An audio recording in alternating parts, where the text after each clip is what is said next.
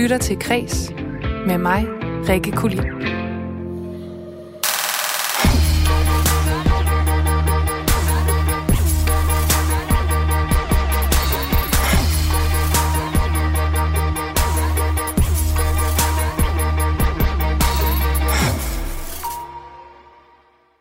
Hvad byder kulturåret 2022 mund på?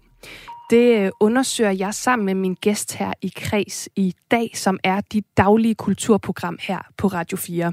For sammen med min gæst, som er fremtidsforsker, så dykker vi altså de næste 55 minutter ned i, hvad vi egentlig kan forvente os af 2022 på kulturfronten. Og min gæst mener, at mens det på de store klinger, altså sådan overordnet set på, øh, på samfundsplan, så bliver det nok et sløjt år. Men til gengæld så er der håb for, at kulturlivet det kan blomstre i en svær tid, trods mange odds imod sig. Mit navn det er Rikke Kulin. Rigtig hjertelig velkommen til Kreds på Radio 4.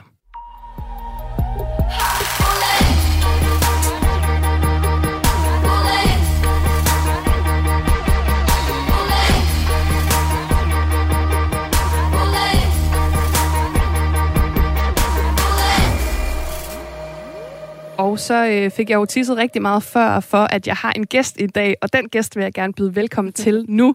Det er dig, Anne Skar Nielsen, som altså er fremtidsforskeren, jeg talte ja. om. det er det. Velkommen tak, til. Rikke. Og, øh, Tusind tak. Og godt nytår til dig. I lige måde.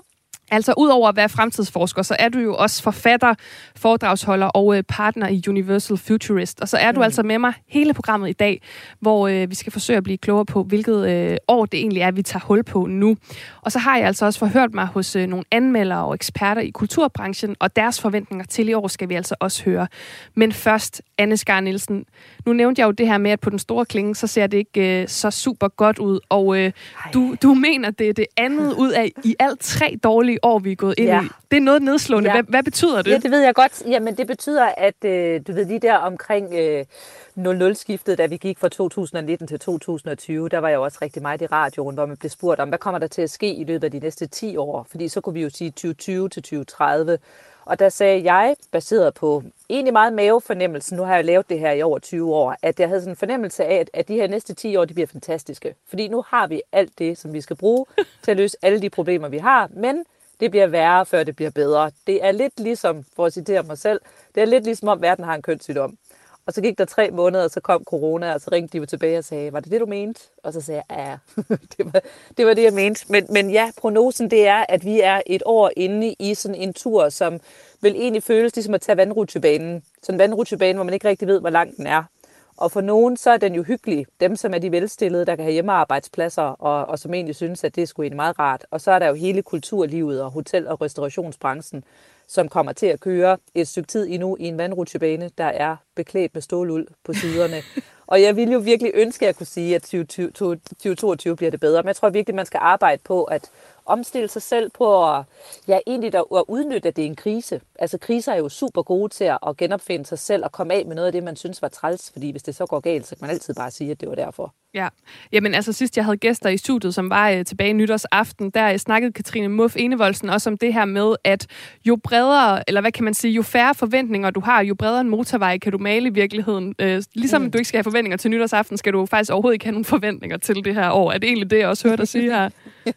Jeg tror, at vi er i en tid i det hele taget, som virkelig bare fordrer os til at tænke i, at vi skal ikke mere, vi skal bedre. Altså vi skal ikke højere og hurtigere og længere mere. Vi skal hjem i os selv, og så skal vi gøre det bedre derfor, hvor vi er. Altså alle de problemer, vi har i dag, de tvinger os jo til at arbejde sammen. Hvis jeg bare skulle tage en sammenligning med min egen barndom i 70'erne og 80'erne, på min folkeskole, der var der et beskyttelsesrum i kælderen, fordi det var mig bange for, det var atomkrig. Og der vil jeg sige, der tager jeg altså de problemer, vi har i dag, til hver en tid. Fordi hvis vi går i krig mod hinanden i atomkrig, så dør vi alle sammen. Når vi snakker om kultur, og vi snakker om corona, og vi snakker om polarisering af samfundet og bæredygtighed, alle de her problemer, vi har i dag, dem kan vi kun løse, hvis vi arbejder sammen. Så det kræver også, at vi ja, vokser lidt som mennesker, bliver lidt mere fællesskabsorienteret. Du siger også det her med, at øh, vi skal faktisk ikke øh, blive, det skal ikke blive hurtigere og større, det skal blive, blive bedre. Er der også noget i det, som, som egentlig hedder, i stedet for at der skal lægges mere til hele tiden, så skal vi begynde at skralde nogle lag af? Ja, Helt sikkert. Og jeg vil faktisk sige det sådan, Rikke, at du skal sige til dig selv, at når du starter på 2022, så er du bestået. Jamen, ja, det er total af hjemme. Ja. Er det ikke dejligt? Du er bestået. Fordi hvis vi hele tiden har render rundt med den der, du ved, produktivitetskasketten på, med at det hele først er okay, når vi har lavet den lange to-do-liste, og så er vi ligesom, du ved bare, jeg forestiller mig så nogle gange, at man løber rigtig hurtigt, og så ramler man lige ind i gravstenen, og falder ned i graven. Og så på den gravsten, som ens egen, der står der så endelig, endelig, tom indbakke. For eksempel kan vi jo se det så tydeligt med kulturlivet, at vi har svært ved at forholde os til det, hvis ikke vi kan se, hvad vi skal bruge det til. Mm. Altså hvis ikke vi kan måle det i penge og omsætning, så har vi ret svært ved at forholde os til noget, som er abstrakt. Så det er også meget rart at kunne kigge på kunsten og sige, hør, kulturlivet, det er bestået. Det er der, hvor det skal være. Og vi skal faktisk som mennesker vende os til at kunne kigge på noget og så sige, at det har en værdi. ud over det der med, at det ikke er noget, der kan måles eller testes, eller i en PISA-undersøgelse, eller kan sælges på, i hylderne på Fed og BR. Men man kan sige, at i, løbet af de sidste to år, hvor der har øh, næsten to år, hvor der har været den her pandemi, der har der jo også været meget fokus på, at øh, øh, hele kulturbranchen og alle grene af den og alle kulturaktører og kunstnere har, har følt sig glemt af politikerne, har følt, at der mm. ikke er, er blevet rækket ud til dem. Er det også det her med, nu snakker du om det her med, hvad er det, der har værdi, og hvis det ikke kan måles økonomisk, øh, så, så, bliver, så er det sværere i det her samfund, fordi vi ikke, det, det er ikke en værdi, det åndelige i sig selv på en eller anden måde. Ja, Altså det kan vi også se i folkeskolen. Det der med, at når man snakker rigtig meget om dannelse og værdier, så er det jo fordi, vi ikke har dem. Det er jo sådan typisk det der med, at det, som vi står og savner, det, det længes vi efter, og så snakker vi rigtig meget om det, fordi vi ikke har det. Jeg tror også, der var rigtig mange inden for kulturlivet, som følte, at de ikke blev forstået, de blev ikke mødt. Øhm, jeg tror, at vi i Danmark, det vil jeg i hvert fald selv blive meget overrasket over, at vi er en udpræget lønmodtagerkultur øh, i Danmark. Der er rigtig mange inden for det her segment af selvstændige erhvervsdrivende, eller folk, som har haft museer, eller biografer, teatre, øh, hoteller, restauranter, som sådan bliver mødt af den der med, når det der er en underlig forretning, du har, siden du ikke kan tåle, at du ikke har indtægt i en måned, eller de siger, hvorfor går du ikke bare på dagpenge? Og så når man står som selvstændig, så er sådan lidt, øh, ja, fordi at min virksomhed er jo penge ind, penge ud. Altså hvis, ligesom, ligesom mennesker, der har fået corona, bliver lagt i respirator, fordi du kan altså ikke holde til ikke at trække vejret. Sådan er det også med den her type af erhvervsliv, og, og, og specielt også med kunstnere, det er, at man lever sådan lidt på kanten af, af eksistens. Du kan ikke bare sådan holde vejret rent økonomisk. Hvis der kommer noget ind, så kommer der altså heller ikke noget ud. Øh, og det synes jeg er rigtig synd. Det, det håber jeg også, at det vender, at vi alle sammen render rundt og køber mange flere gavekort til hinanden på, på kunst- og kulturoplevelser, og også våger måske sådan at lidt, gå lidt ud over, at det ikke behøver at være noget med Netflix og en biografoplevelse, men det kunne også godt være noget, der var lidt mere skævt. Og man kan sige, nu, nu startede du med at sige, at øh, det er jo det andet ud af tre dårlige år, vi er gået ind i, men alligevel mm. så, øh, så, så tror du lidt på, at det faktisk godt kan blive et år, hvor kulturen får en form for, hvad skal man sige, oprejsning, eller øh, måske noget, vi tyrer ja. til. Ja, det synes jeg da, det burde, fordi hvis nogen har vundet, eller noget har vundet i det her år 2021, så har det jo været naturen det er billige skidt.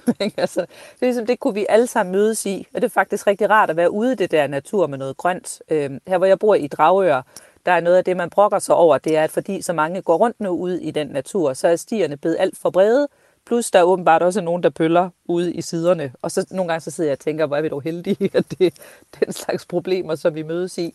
Men efter natur kunne vi jo godt forestille os, at så kom kultur. Altså, at så vil du netop gerne have de oplevelser, som du kan mærke og som, hvor, som du kan være sammen i, øh, som også måske stryger dig lidt mod hårene, sådan at man går derfra og føler, at man er blevet beriget på en anden måde, end hvad der lige handler om det der det sædvanlige. Ikke? Det har jo været med, at så gik man ud og stak sine fødder ned i sådan en fiskebad, øh, og var i, i et storcenter og købte nogle ting med hjem og spiste en stor is og så en film. Købte måske en bog, hvis det gik helt vildt for sig. Så vil jeg da håbe, at vi begynder specielt at dyrke det lokale noget mere, men også øh, dyrker vores kulturliv meget mere det kan jeg love dig for, at jeg i hvert fald øh, også håber. Men øh, vi skal altså forsøge at tegne konturerne af det her kulturår, vi går ind i. Og lige om lidt, så skal vi altså snakke lidt om, øh, hvad kan man sige, live-branchen i kulturbranchen, altså live performances i form af koncerter, teaterforestillinger øh, og øh, ja, stand-up shows, hvad det nu end kan være. Du lytter til Kres med mig, Rikke Kulin. Og det gør du altså her på Radio 4, hvor jeg i dag taler med fremtidsforsker Anne Skar Nielsen, fordi vi altså her på Kreds første sendedag i 2022 forsøger at øh, få lidt styr på, hvilket kulturår 2022 egentlig bliver. Og øh, Anne, nu ved jeg godt, det har været meget specielt de sidste ja, næsten to år, men plejer du at gå meget til øh, koncerter og festivaler og komme ud og, og opleve nogle ting live? Og jeg vil ønske, at jeg kunne sige ja. Men jeg er sådan lidt den introverte type, som jo altså, sjovt nok står på en scene omkring cirka, nu har jeg faktisk lige talt op, ikke? jeg holdt 130 foredrag i år. Så, så det siger jo også noget om, at foredragsmarkedet, i hvert fald den type af scene, den eksisterer stadigvæk. Jeg kan mærke det også med, at folk vil gerne noget andet, end at sidde i et eller andet lukket mødelokale. Man vil enormt gerne ud, også at være i telte, eller være i naturen, eller i mindre rum. Øh, men jeg har også som, som mor til fire, har jeg måske heller ikke lige været så god til at, at, at pakke en Roskilde Festival eller en Skanderborg Festival ind i det. Så, så der er plads i mig, vil jeg sige. Der er plads i Anne Skare til at komme ud og være en stor forbruger af de kulturelle begivenheder. Og øh, kulturbranchen er jo i den grad en branche, der selvfølgelig består af, af mange brancher, men som er båret af de her live performances. Og øh, det er altså den del, som vi kigger på nu, og øh, noget af det mest spændende i den henseende, det tror jeg for mange i hvert fald bliver, om festival, øh, festivalerne rent faktisk kan afholdes sådan helt endelig efter, hvad der føles som øh, årtier. Men øh, hvilket koncertår vi kan forvente os, hvis øh, pandemien ellers tillader det, det har jeg ringet til musikjournalist ved online kultursitet Soundvenue, Kjartan Stolberg, og spurgt ham om. Jeg, jeg tror som sådan, at øh, hvis øh, 22 lykkes med at blive sådan et øh, år, hvor du ved, festivalerne endelig er i gang igen, og at, øh, at øh, der er ordentligt øh, gang i, i musiklivet igen, hvilket altså, det, det, jeg kan ikke spå, hvad der sker, hvis det lykkes i hvert fald. Øh, og det er, jeg, jeg tror, at, øh, at øh, i hvert fald mange af de spillere, der, der et eller andet sted øh, er etableret, de måske vil, vil prøve at, øh, at øh, spille meget sikkert. Vi kan allerede se på øh, indtil videre, at, øh, at Northside og øh, Tinderbox, de har virkelig booket en overvægt af store danske navne. Øh, måske netop fordi, at de ikke vil øh, ja, våge sig ud i at få booket nogle navne, der risikerer at aflyse. Men at, øh, men at vi så ser, at øh, der jo er kommet sådan en ny festival som øh, Syd for Solen, som øh, måske nærmest har sådan lidt den profil, som Northside havde for otte år siden, med at sådan booke alt det hippeste inden for alternativ musik, og, øh, og virkelig både det, der er godt etableret, og det, der er på vej frem. Øh, og så tror jeg også netop, at øh, vi kommer til måske at, øh, at netop øh, som forbruger af musik, at være mere nysgerrig, tror jeg et eller andet sted, når at, øh, at øh, det hele først er, i, er blevet låst væk fra os, tror jeg, at vi har endnu større trang til at udforske øh, ja, det, som vi endelig har mulighed for at, øh, at opleve igen her på den anden side. Jeg tror, at, øh, at simpelthen folk vil være så ultra øh, ja, nysgerrige, hvis øh, de for eksempel er på øh, Roskilde Festival og øh, komme ud og virkelig få snus til, til noget musik, som de ikke nødvendigvis øh, engagerer sig særlig meget med i deres hverdag, og som øh, ja, muligvis også bliver musikalske minder, de virkelig øh, tager, tager væk fra os, øh, tager den med sig på den anden side. Det sagde altså musikjournalist ved online kultursitet Soundvenue, Kjartan Stolberg. Og Kjartan, øh, han mener jo blandt andet, at vi nok vil se et øh, mere nysgerrigt og åbent publikum. Og øh, Anne Skar Nielsen, som øh, fremtidsforsker, mener du så, at der er noget, som bakker op om den her antagelse, han kommer med? Det her med, at vi bliver nysgerrige og åbne i forhold til, hvad vi egentlig vil øh, bruge kulturen til i 2022? Mm, fordi man kunne lægge oven i det, at vi også bliver mere tolerante og tilgivende. Øh, hvis jeg bare lige skulle tage selv et eksempel. Jeg har lige været på et øh, hotel, hvor øh, den søde servitrice havde glemt at booke et bord til os, og vi kom cirka 10 mennesker. Og man kunne godt mærke, at der var rimelig meget run på, så jeg kunne mærke, at jeg har selv været tjener engang, så jeg kan mærke, at det bliver sådan helt, oh, ha. Jeg ved ikke, om du kender det, Rikke, men man jo. bliver sådan lidt, ej, ej, det er for dårligt. Og så kom jeg til at tænke, du ved, så vågnede noget godt ind i mig, der tænkte, skal vide, om hun er den eneste, der er på arbejde. Og så mm. kiggede jeg mig lige rundt, så kunne jeg godt se, der var jo faktisk kun hende til både at vaske op og servere og fylde op med maden. Og, og så tænkte, det er jo fordi, de ikke kan få noget personale, fordi det er så skide svært. Så, så der tog vi os lige sammen alle 10, og så ryddede vi selv af bordet og gik ud i opvasken med det, og roste hende rigtig meget for, hvor dygtig hun var. Så jeg tror, at både det, det her med at være nysgerrig og, og, og gerne vil have noget spændende, men jeg tror ikke, der skal så meget til, for at man lige minder folk og minder danskerne om, at den her branche har altså haft det rigtig svært.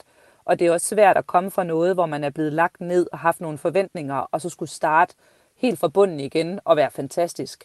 Så, så igen, hvis vi tænker på det der med, at det skulle ikke, altså, vi skal ikke til, til nytårsaften hos dronning Margrethe og forvente, at det skal være fantastisk.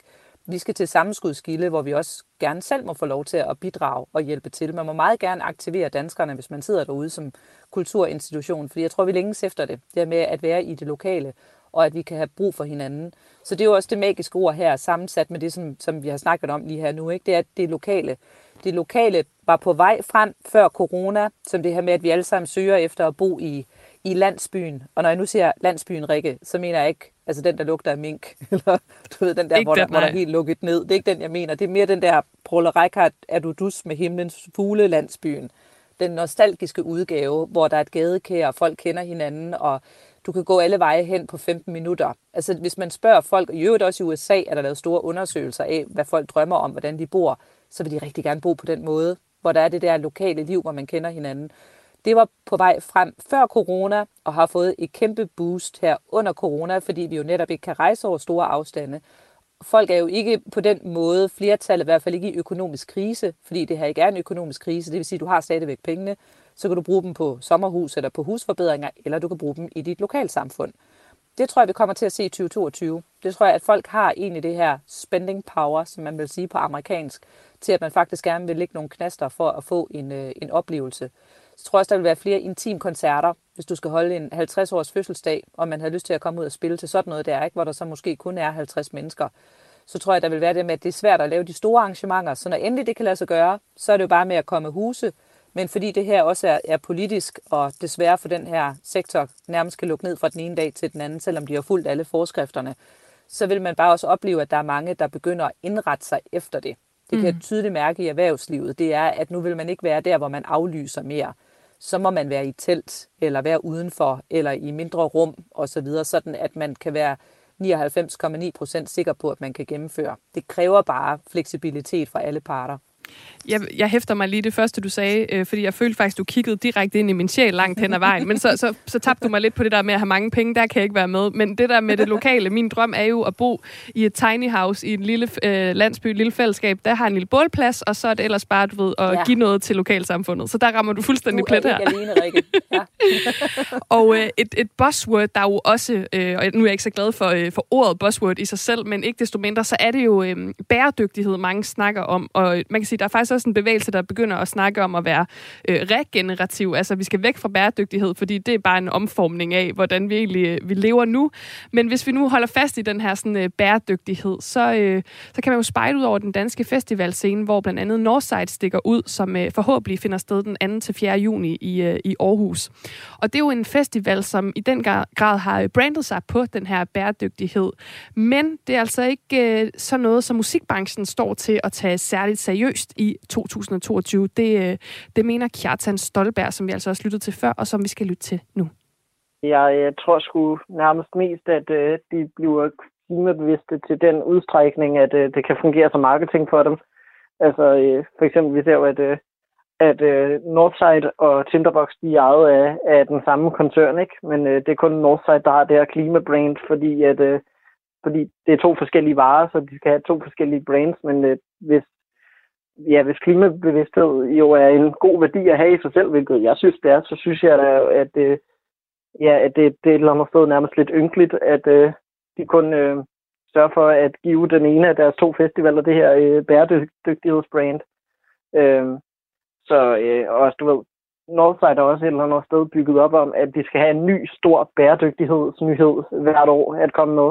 Og jo, er det så plantebaseret noget, ikke? men de skal altid gemme øh, lidt på det, så de kan blive endnu mere bæredygtige næste år. Øh, sådan, så de, de kan ikke øh, blive øh, sådan 100 procent øh, øh, ja, topmålet af bæredygtighed, fordi at, øh, ja, så kan de ikke forbedre sig til næste år. Og det, ja, det, ja, jeg, jeg er måske øh, lidt øh, øh, ja, sort øh, på, på nogle punkter i forhold til øh, ja, hele øh, kapitalismens øh, kompatibilitet med, øh, med bæredygtighed. Men, øh, men ja, jeg tror da i hvert fald, at det, det fortsætter med at være en måde, øh, de, de brander sig selv. Øh, men jeg tror ikke nødvendigvis, at, øh, at øh, det bliver øh, en, en indsats for, øh, for selve bæredygtighedens skyld. Det bliver en indsats for, øh, for brandets skyld, desværre.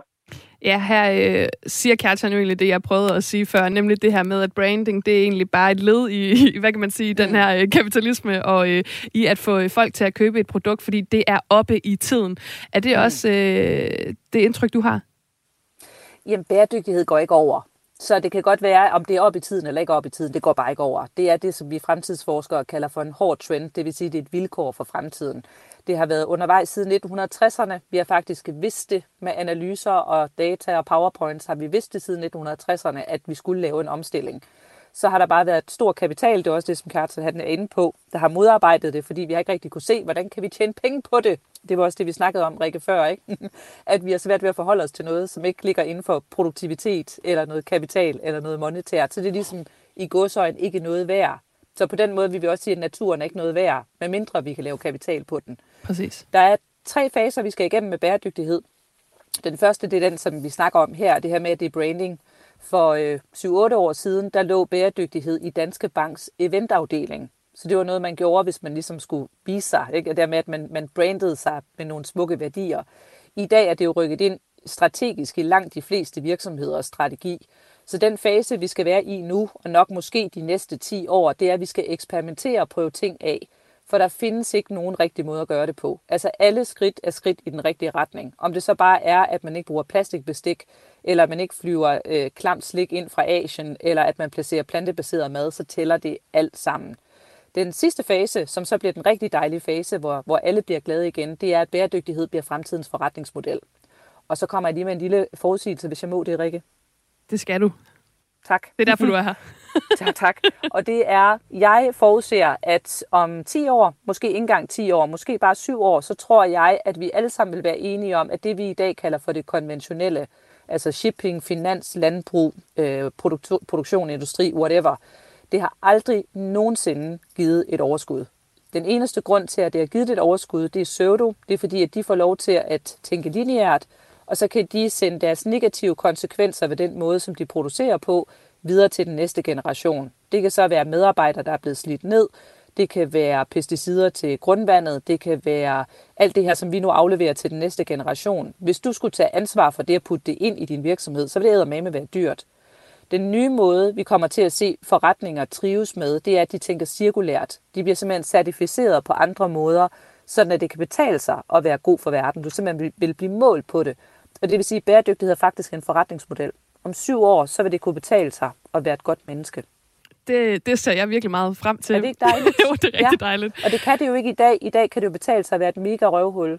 Altså, og, det, og det er også derfor, at gode mennesker i dag er sådan lidt skeptiske. Altså er kede af det og bekymrede og du ved, man er lidt der, hvor man opgiver håbet, fordi, som det også blev nævnt, ikke, at det med, at jeg kan ikke rigtig se, hvordan det her kan følge kapitalismens spilleregler. Men det er simpelthen, Rikke, kun fordi, at I er gode mennesker. Hvis ikke man var et godt menneske, så vil man jo ikke bekymre sig om den slags ting. Det bliver... Vi mangler redskaberne. Jamen, det er det, der er problemet, det er, at vi mangler redskaberne. Det er som om, at vi ved godt, hvor det er, vi vil hen, men vi kører i nogle tog, hvor skinnerne ikke er lagt i den retning, og derfor så bliver vi ved med at køre i den samme retning, som fører ud over kanten, og det er bare ikke særlig rart.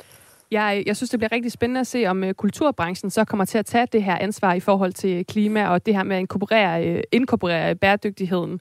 Og øh, man kan sige, at mens musikjournalist her ved øh, øh Soundvenue, Kjartan Stolberg, altså ikke mener, at det bliver et reelt fokus i øh, musikbranchen, så, øh, så mener min øh, kollega på Kreds og øh, teateranmelder ved Kristelig Dagblad, Lene Grønborg Poulsen, at i teater, teaterbranchen, der bliver det øh, noget, man kommer til at fokusere på. Teatrene kommer også til at skulle forholde sig til klima. Altså, det gør de allerede en lille smule nu, men de kommer til at skulle forholde sig meget mere til det. En øh, interesseorganisation som den, der hedder Bæredygtig øh, Scenekunst nu, de er gået forrest, og de har holdt møder med rigtig mange teatre. Og øh, nu har Dansk Teater, altså brancheorganisationen, de er også gået med i det her øh, samarbejde med nogle fælles retningslinjer til, hvordan man sådan, kan gøre teater mere øh, bæredygtigt, egentlig på alle, alle niveauer. Øh, og det handler jo egentlig om, at vi skal se på teaterne som alle mulige andre virksomheder. Vi skal også stille nogle krav til dem som forbrugere, så, så de også går ind og overvejer, hvordan de bruger deres øh, ressourcer. Og jeg kunne da sagtens forestille mig, at øh, det her det kunne blive parametre, som fremtidens forbrugere også vil kigge efter. Øh, så på den måde er klima også helt sikkert en tendens, som jeg vil pege på. Anne Skar Nielsen, hvordan tror du, at bæredygtighed kommer til at blive tænkt ind i, øh, i de kulturelle virksomheder? Nu nævner Alene Grønborg Poulsen jo teateret specifikt. Mm. Jamen, jeg tror, at det skal tænkes ind netop som noget strategisk. jeg tror, at man vil søge det som, øh, som kunde, og hvis jeg skulle tage et interessant segment, så vil jeg sige specielt erhvervssegmentet vil begynde at være meget firkantet med, at de ting, som de lægger penge i, skal være bæredygtige. Når verden begynder at åbne op igen, og lad os nu for, for, lad os forestille os, at vi bruger den her tid, hvor vi lige er i den her mellemfase, til virkelig at dyrke det lokale og dyrke det bæredygtige, og så vil vi finde ud af i processen, at det faktisk godt kan betale sig. Vi kan ikke se det lige nu, øh, fordi at vi er så hårdt ramt af alt muligt, men vil over på den anden side, så vil vi kunne se, at det er faktisk en rigtig, rigtig god idé. Så kan jeg jo mærke på mine jungletrummer overalt i verden, hvor det handler om bæredygtighed, turisme, hoteller, restauranter, det er, at hvis du skal, lad os sige, du er en stor virksomhed i USA, og du skal afsted 500 mennesker, så sidder man og kigger efter, hvor er det mest bæredygtige henne. Og hvis man tænker, det er i Danmark, det er i, øh, i Odense, eller det er den der festival, eller det er det der hotel, så vil man aktivt søge at komme derhen. Og man vil faktisk hellere tjekke 500 mennesker ind på 10 nichehoteller og en camplejr, hvis det er bæredygtigt. Hellere, og så betale den, den mere omkostning, det er, hellere end at tjekke dem ind på et eller andet Marriott Hotel, der ikke lever op til det her bæredygtighed. I første omgang er der rigtig mange, der gør det, fordi de er bange for at få en shitstorm.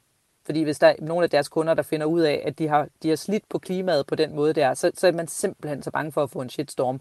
Og så kan man sige, at hvis alle veje fører til Rom eller til bæredygtighed, så er det måske lidt lige meget. Men ja. jeg tror helt klart, at i fremtiden, der vil man blive valgt til og fra på baggrund af, hvor bæredygtig man er. Og øh, journalist her ved Soundvenue, Kjartan øh, Stolberg, han hæftede sig altså ved, at øh, bæredygtigheden i musikbranchen måske ikke er øh, så langt endnu, men øh, han nævner alligevel et tiltag som øh, virtuelle koncerter, som, øh, hvad kan man sige, under pandemien her er kommet for at blive. Så tror jeg også, at, øh, at et eller andet sted, at øh, virtuelle koncerter måske øh, i, i en vis grad er kommet for at blive. Øh, jeg synes absolut, der er nogen, der, der ikke øh, har været så gode til at udnytte virtuelle koncertformater på en, en spændende måde, øh, såsom Justin Bieber, der virkelig bare, det føles bare som at se en, øh, en 30 minutter lang reklame for Justin Bieber som brand. Men øh, der er kunstnere, som virkelig sådan skubber til grænserne for, hvad en virtuel koncertoplevelse kan være, såsom øh, 100 Gigs, der øh, i starten af pandemien havde stor succes med øh, en festival, de afholdt i Minecraft, øh, som jeg var til. Øh, og øh, ja, det, det var der er kæmpe stor tilslutning til netop, fordi ingen kunne tage ud og se dem live alligevel, og jeg tror, at, øh, at hvad hedder det, næste gang de annoncerer, at der vil være en øh, Minecraft Festival, så vil jeg nok tage til den, uanset om der er øh, pandemi eller ej. Det lød det altså, øh, sådan lød det fra Kjartan Stolberg, som er journalist på øh, online kultursitet Sound Venue. Og øh, udviklingen af formater her under pandemien, det er altså også noget Lene Grønborg Poulsen, min kollega her på Kreds og teateranmelder ved Kristelig Dagblad, hun fremhæver som et vigtigt element i forhold til teatrene i år. Jamen altså, når man ser ind i øh, det næste år for teaterne, så synes jeg, det er svært øh, ikke at skulle tale om corona, fordi det er noget, man kan se egentlig både i indhold øh, hos teaterne, men også i nogle produktionsforhold. Og hvis vi starter med sådan at se på indhold, så har vi egentlig i år set en tendens, som jeg tænker kun er noget, som bliver stærkere, nemlig at teaterne sådan efter den her coronanedlukning virkelig er begyndt at gøre sig nogle tanker om, hvad det er, mediet kan. Altså, hvad er det for et, hvad skal man sige, nærvær, man skaber i salen, i mødet med publikum, som man faktisk ikke får andre steder.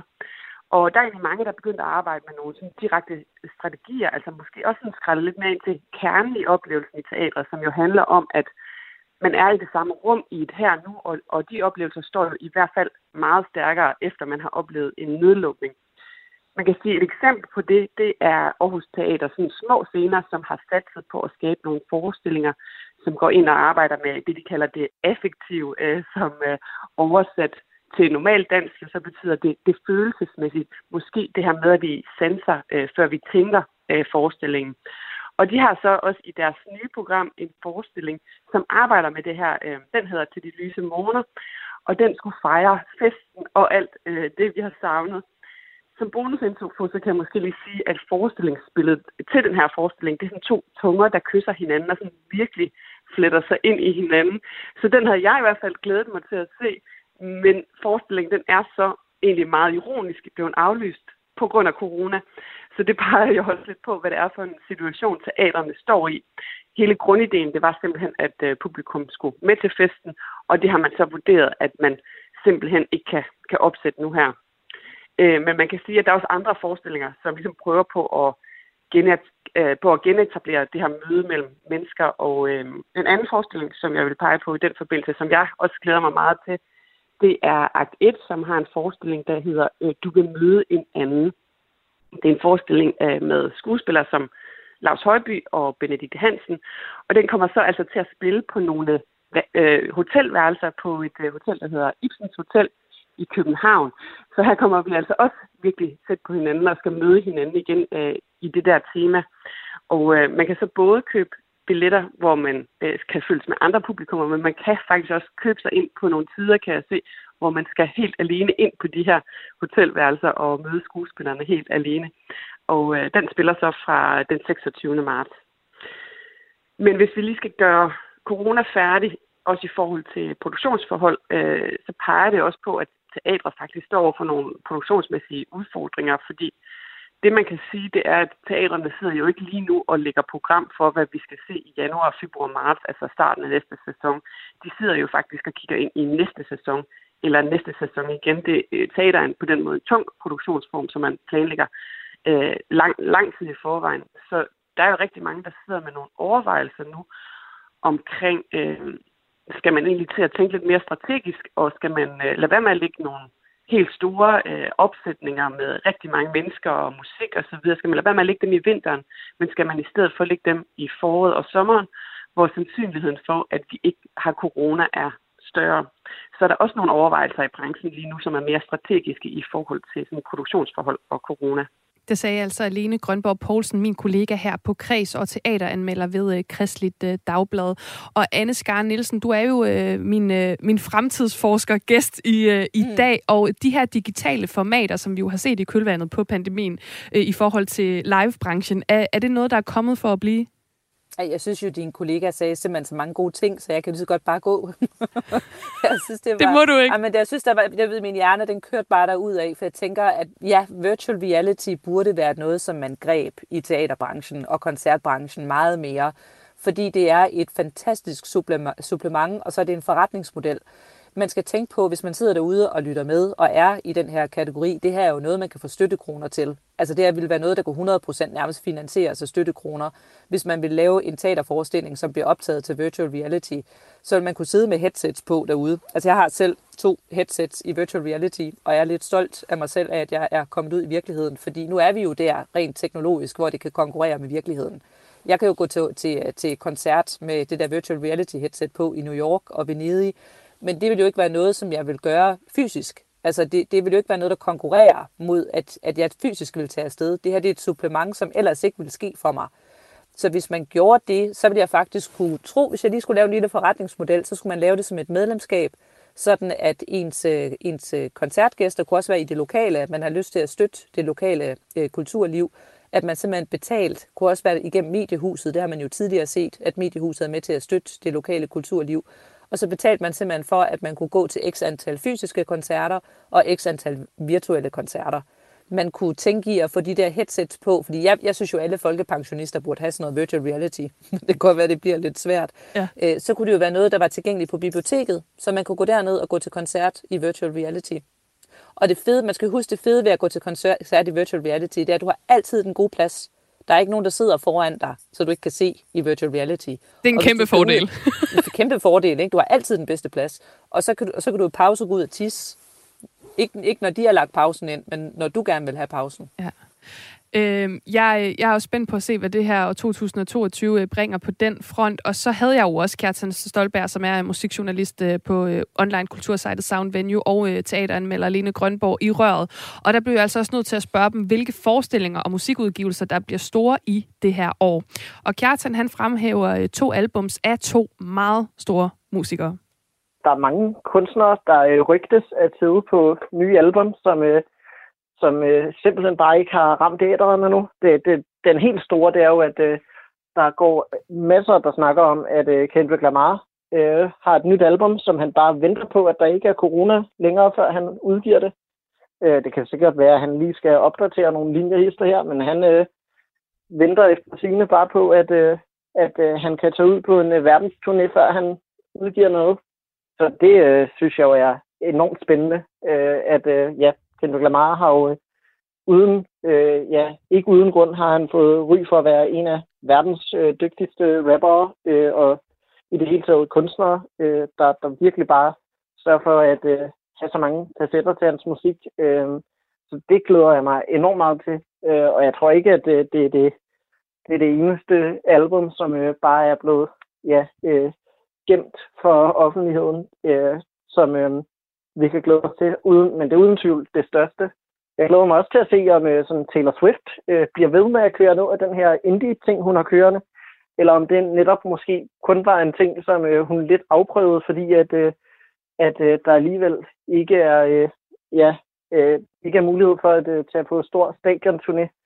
Øh, og ja, når der er, er øh, festivaler og stadioner at spille for igen, om hun så øh, går tilbage til at være en øh, kæmpe stor pangfarvet popstjerne. Øh, for jeg synes i hvert fald, at øh, hendes øh, hendes vej over i indie-musik de seneste par år, den har været enormt vellykket og enormt øh, spændende og forfriskende.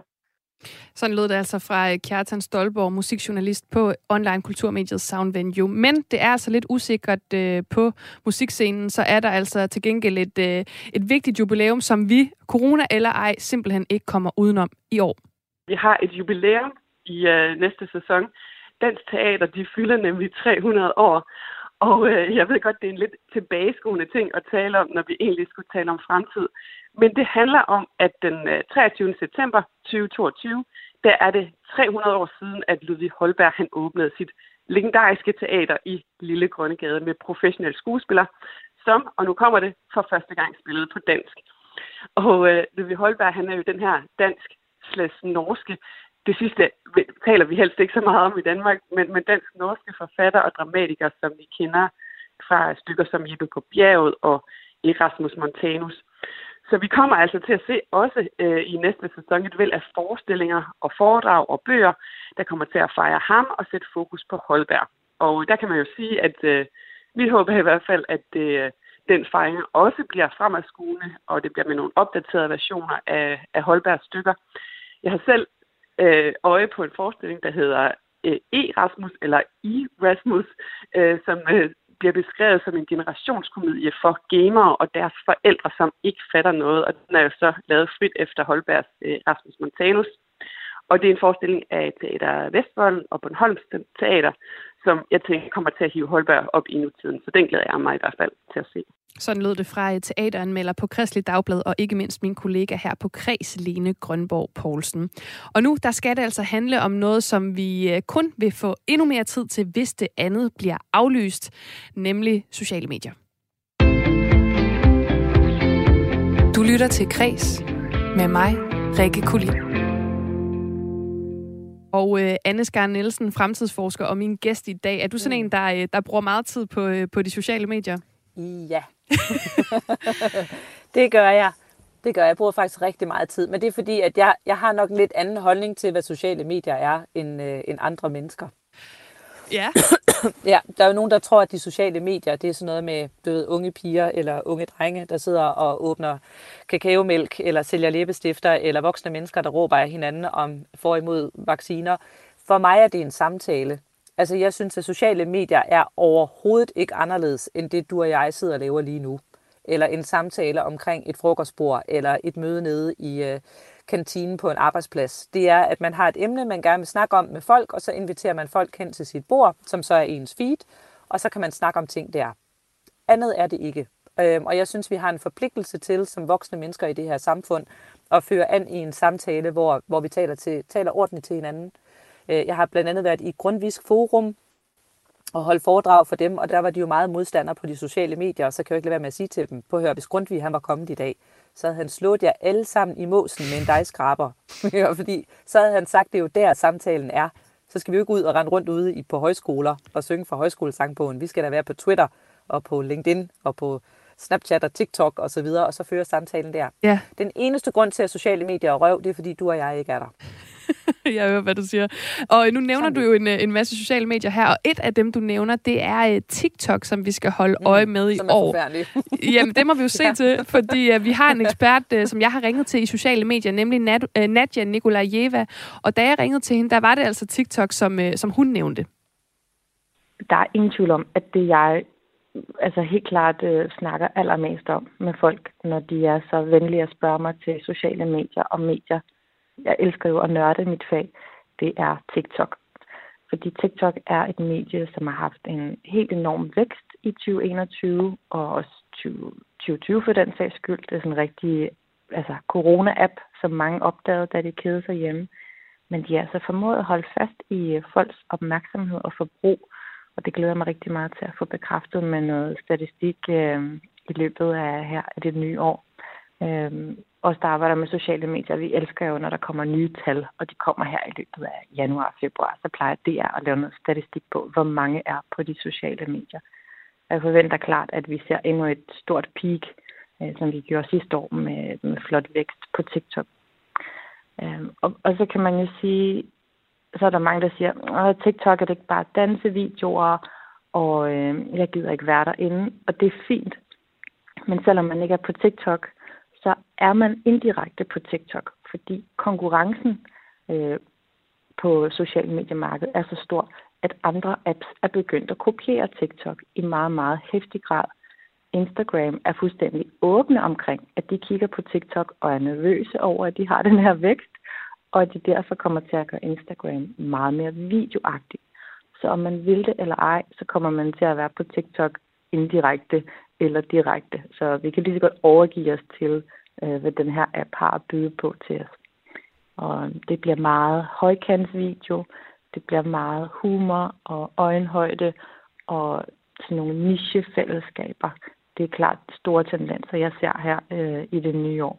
Ja, det sagde altså ekspert i sociale medier, Nadja Nikolajeva, som jeg altså også lige bad uddybe, hvad det særlige så ved TikTok, TikToks indhold det egentlig er.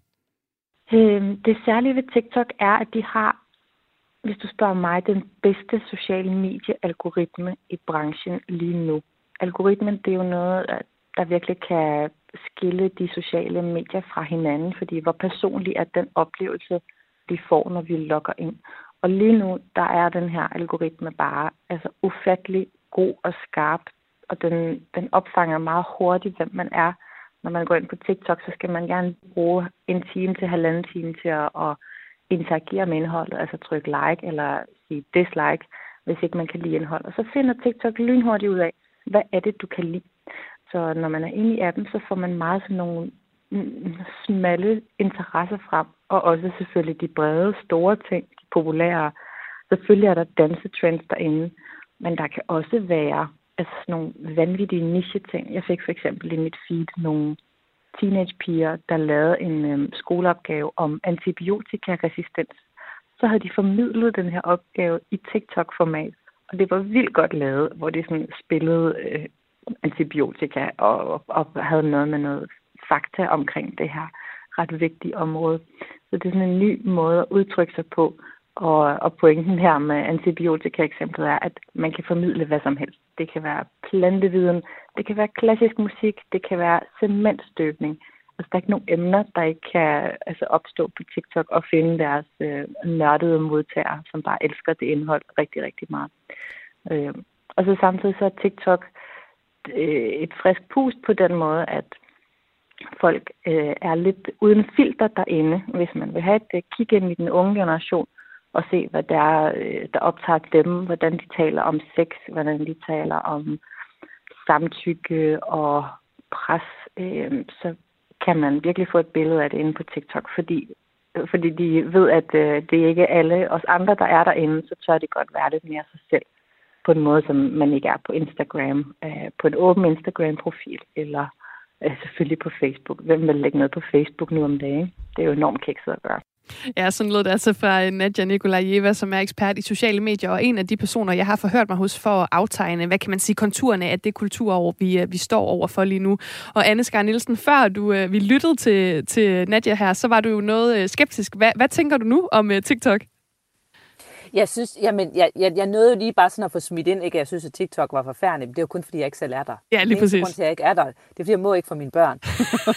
fordi jeg synes jo, at Facebook, det er for gamle mennesker, ikke? Det var sådan nogen som mig. Det er Facebooks største skræk også, det er, at de kan overhovedet på ingen som helst måde tiltrække den generation, fordi Facebook, det er der, hvor deres forældre og bedsteforældre er. Og så synes de i øvrigt, den måde, vi taler til hinanden på, på, på Facebook er forfærdelig. Så derfor så vil de ikke være der. Så det er hun fuldstændig ret i, det der med, at det, at det virker bare plat og latterligt i dag at poste noget på Facebook, i hvert fald for den generation. Jeg synes, det der er super vigtigt her, det er jo, at det er de nye vilkår, der gør, at TikTok klarer sig så godt. Det er, at man tapper ind i den trend, som er, at den næste generation, som jo også vil vokse op og blive voksne, de er ikke mediekonsumenter, ligesom min generation og dem, der er ældre er. Altså dem, der sidder passivt og forholder sig til en avis eller nyhederne eller deadline, og føler lidt, at du ved, når jeg har set deadline, så er der styr på sagerne. Så har vi forstået, hvad det handler om. Den her generation, vi har her, er jo medskabere. Altså de, de hiver noget ind, men det får først en værdi, når de selv har tykket på det og sakset det op og skrevet et eller andet henover, og så har sendt det ud igen. Og det er fuldstændig naturligt for dem, det med at være medieproducenter. Og det kunne man godt, også når vi nu snakkede om kultur og teater osv., det er, at, at det er jo en generation, som er hyperbevidst om, hvad der foregår i verden. Altså er mere bevidst og mere interesseret i, hvad der foregår i verden, mere end nogen generation tidligere har været. Samtidig med, at de primært interesserer sig for det, de kan gøre noget ved. Og det kan godt virke meget forkælet, når man er ældre, men det er jo bare, det er jo bare en coping-mekanisme, fordi det er jo ikke så mærkeligt, at hvis du bliver bombarderet med tusindvis af budskaber hver evig eneste dag, hvorfor skulle jeg så ikke interessere mig for dem, hvor jeg får et redskab eller et værktøj eller noget, som jeg kan gøre ved det? Så de er, de er interaktive, og de kommer også til at game sig ind i verden. Altså det med at, at kigge på livet, ligesom om det er et computerspil, hvor du hele tiden skal kæmpe mod noget eller overvinde noget og bevæge dig i levels mere end hvad det nok er for min generation af ældre, hvor det kan blive sådan en film, vi sidder og kigger på, og som vi forholder os passivt til, og ikke rigtig ved, hvad vi skal med.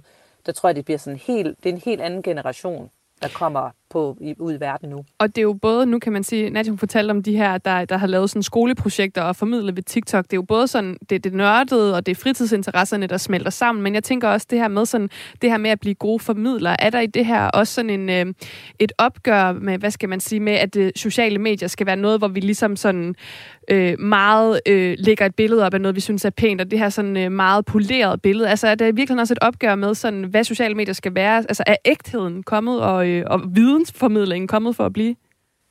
Jeg, jeg, jeg tror, det er en anden form for ægthed og vidensformidling, fordi at jeg tror, at den er ægte og sand i momentet. Øh, mange unge mennesker vil jo lægge et eller andet op eller sige noget, og så kan man, så kan man som voksen sige til dem, du ved, hvad er nu det for noget? Mener du virkelig det? Ja, der.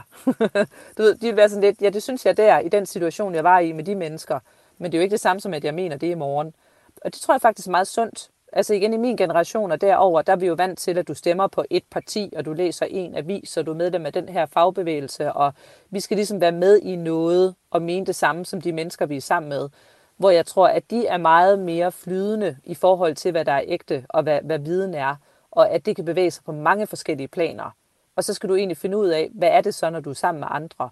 Og det kræver, det, altså, det sjove det er det her med, at selvom det er sådan en ungdomsgeneration, der virker utrolig kompetent, så er noget af det, de har allermest brug for for os, det er jo kærlighed og støtte og rådgivning. Altså ikke det, at vi opdrager på dem, men at vi er til rådighed til at give dem det, som de har brug for, når de står i det. Det er faktisk det, de mangler allermest. Det er sådan de der gamle, tilbage til landsbyen, ikke? med de der gamle klassiske dyder, med at der er nogen, man kan regne med, og der er nogen, man kan stole på. Og når vi så kigger ud af vinduet og leder efter de voksne, ja. så er der måske også lidt langt mellem snapsene, altså især i mediebranchen. Jamen altså, jeg håber, at øh, 2022 bliver året, hvor øh, hvad kan man sige, den lokale landsby og the små tiny houses, de bliver øh, smeltet sammen med de unge TikTok, og jeg kan se det ske for mig. Men uh, Anne Skar Nielsen, vi skal altså uh, videre, fordi uh, tiden den flyver afsted, og vi skal nå at runde det sidste hjørne i dag, nemlig kunstbranchen.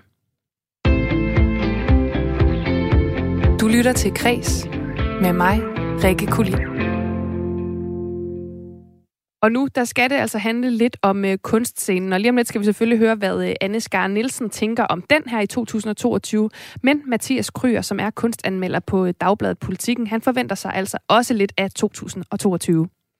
Øh, jeg har nogle forventninger i hvert fald til, at øh, vi kommer til at snakke mere om øh, NFT'er i forhold til sådan, det kommercielle kunstmarked. Ikke? Altså NFT, som er de her non-fungible token, som øh, med er den her sådan, sjove måde at lave elektronisk eller digitalt baseret øh, kunst, og kan sælges på. Som jo egentlig var det, der sådan blæste 2021 i gang. Ikke? Der var ligesom det her vilde salg af Bibels øh, NFTs, som på en eller anden måde blev ret definerende for, eller sådan redefineret jo i virkeligheden, øh, den måde, vi har snakket om kunstmarkedet på. Så der kommer mere af det, så kommer der sikkert også mere sådan noget, øh, kommer sikkert også, altså økonomien her under corona er jo også vanvittig, så de rige er blevet meget rigere, og de fattige er blevet meget fattigere, så der kommer også til at være meget mere sådan, øh, flere, hvad hedder det, øh, rekorder inden for auktionsmarkedet i det hele taget, så der kommer til at blive solgt rigtig mange dyre værker, ikke? Øhm, internationalt. Det forventer jeg. Så forventer jeg, at øh, i, i Danmark øh, kommer der nok egentlig ikke til at ske det store, tror jeg. Jeg tror, at jeg tror, nu har vi lidt nogle... Øh, jeg har lidt haft nogle sager ikke med nogle store kunstmuseer her i år, øh, som jo ikke sådan gjorde det, altså som ikke klarede sig så godt med, med nogle, altså hvad hedder det, Aros og Arken blandt andet, som har vist sig, at der var et lidt, øh, mm, lidt for spicy arbejdsmiljø, ikke? Så der kommer til at ske et eller andet på de der institutioner selvfølgelig. øhm, som vi ikke rigtig kan se konsekvensen af før om lidt. Ja, Mathias Kryer, kunstanmelder hos øh, Dagbladet Politikken, nævner altså, øh, først øh, går vi fra NFT, altså de her non-fungible tokens og kryptokunst, som man måske så øh, musikeren Tobias Rahim, og, øh, og han, øh, ham der så lidt nøgenbillede sidste år, som ligesom var det helt store NFT i, i Danmark.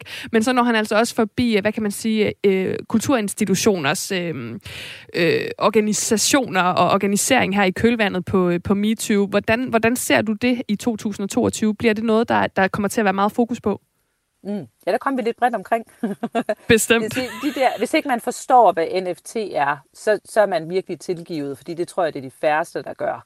Øh, jeg tror desværre, lidt ligesom også Metaverse, som er den store lancering for Facebook, altså jeg tror, det er en fis i en hornlygte. Jeg tror, det kommer til at eksplodere op i ansigtet på dem. Jeg tror, at de der NFT's, de kan noget, men, men det er jo det stadigvæk den der uforløste drøm, som de fleste kunstnere har med, at de kan leve af deres kunst. Og så vil vi se nogle få eksempler på nogen, der har lavet et nøgenbillede, eller en jakke, eller et eller andet andet, som de så kunne leve af. Altså, det er bare ligesom at vinde i lotto. Jeg tror desværre ikke, at det bliver noget, der kommer almenvældet til gode. Der var også en god pointe i det her med, at de, de rige bliver rigere, og de fattige bliver fattigere. Mm. Det er mm. klart noget, vi også kommer til at se i de kommende år. Ligesom med klima. Klimaændringer påvirker ikke de rige lande lige så hårdt, som det påvirker de fattige lande. Og det kan man se, hvis vi, hvis vi får klimaændringer i Danmark, jamen så får vi varmere sommer og mildere vintre. Det lyder sgu da egentlig meget rart, ikke? Så, så vi er i sådan en tid, hvor jeg tror, at dem, som er de mere velstillede og godt ved muffen, dem, der har overskud, skal være dem, der kan række hånden ud til dem, der har underskud. Men i et eller andet form for værdigt forhold. Fordi jeg synes også, at vi kan få en tilbøjelighed til, at vi vil have, at kunstnere skal tage det der piv og klynke t-shirten på, og så, så skal de være sådan nogen, der spiser havregrød og er fattige kunne vi ikke komme over det? Altså burde vi måske tilbage til den tid, hvor en kunstner jo havde en sponsor eller en mæcen, som kunne se fidusen i, at man faktisk tog en del af sit overskud og så rent faktisk brugte på kunst, uden at skulle have noget ud af det. En, øh, en ting, som jeg tror kunne spire rigtig meget frem igen, det er samtalesalonger. Det har jo også været meget normalt en gang, at man øh, inviterede en kunstner ind i sit hjem, og vedkommende så fortalte om sit maleri, eller sin statue, eller sin digte, eller et eller andet. Og så kunne man få lov til som jeg, det, som jeg ofte tror, at skal vi sige sådan, almindelige mennesker, ikke dem der ikke er kunstnere, kan leve af det, så kan vi få lov til lidt at sole os i det der skin for nogen, der lever af deres egen skaberkraft. Fordi skaberkraft er jo det, som har skabt alt det, vi mennesker i dag nyder godt af. Altså jeg tror ikke, at vi kan pege på ret meget, når vi bare kigger omkring os, her hvor man sidder lige nu, og kigger omkring, hvor der ikke har været en eller anden form for kunst indenover, selvom vi måske ikke kan se det i udtrykket i dag, så tror jeg, det er en meget, meget vigtig del af essensen for menneskeheden, det er, at der er nogen, der faktisk er modige nok til at vi lever deres kunst. Og det kunne vi godt sætte pris på, at give dem nogle penge. Og øhm, det, det, det håber jeg virkelig også, jeg, jeg elsker samtalesalonger, så det håber jeg virkelig også bliver en ting her i 2022. Jeg vil gøre mit til, at, øh, at det sker, men Anne Skar Nielsen, vi, vi, vi er næsten færdige for i dag, og jeg åbnede jo en kæmpe can of worms ved ja. at spørge om MeToo, så sådan helt kort her til sidst. Hvad kom... see nothing yet. altså vil jeg sige, med mit kendskab til mediebranchen, så er det her bare en tråd i en virkelig grim sweater, der vil blive ved med at blive rullet op, og det vil det gøre dels fordi der er noget at komme efter, Altså det her, det her er bare et vidne om en virkelig råden ledelseskultur. Det handler ikke om køn, altså det handler ikke om mænd og kvinder, det handler om de fås perfide glæde ved at undertrykke og udøve deres magt over andre. Og det er noget, der rækker ind i både noget politisk og journalistisk, og også med vores organisationsstruktur, med vores fagbevægelse, der ikke har været kvikke nok. Og fordi at det er spændende, øh, og fordi der er rigtig meget drama, og der er rigtig meget at komme efter, så vil det jo noget, vi bliver ved med at travle op hele vejen gennem 2022 og 2023. Jamen altså, det var øh, fremtidsudsigterne for i år, og jeg øh, synes, det lyder lovende. Jeg synes også, det lyder dejligt, at der bliver ryddet op. Så ved du hvad, Anne Skar Nielsen, fremtidsforsker, forfatter, foredragsholder og partner i Universal Futurist. Tusind tak, fordi du var med øh, i kreds her i dag. Det var en fornøjelse, og husk, alting bliver godt. Men vi skal lige igennem noget røv først, så bliver det rigtig godt på den anden side. tak skal du have, Anne Skar Nielsen. Og mit navn, det er Rikke Kulin. Det her program, det var tilrettelagt af Karoline Kær Hansen. Og øh, kære lytter, i morgen der er Maja Hall tilbage igen kl. 14.05. Jeg vil bare ønske dig en rigtig god eftermiddag. Her har du et nyhedsoverblik.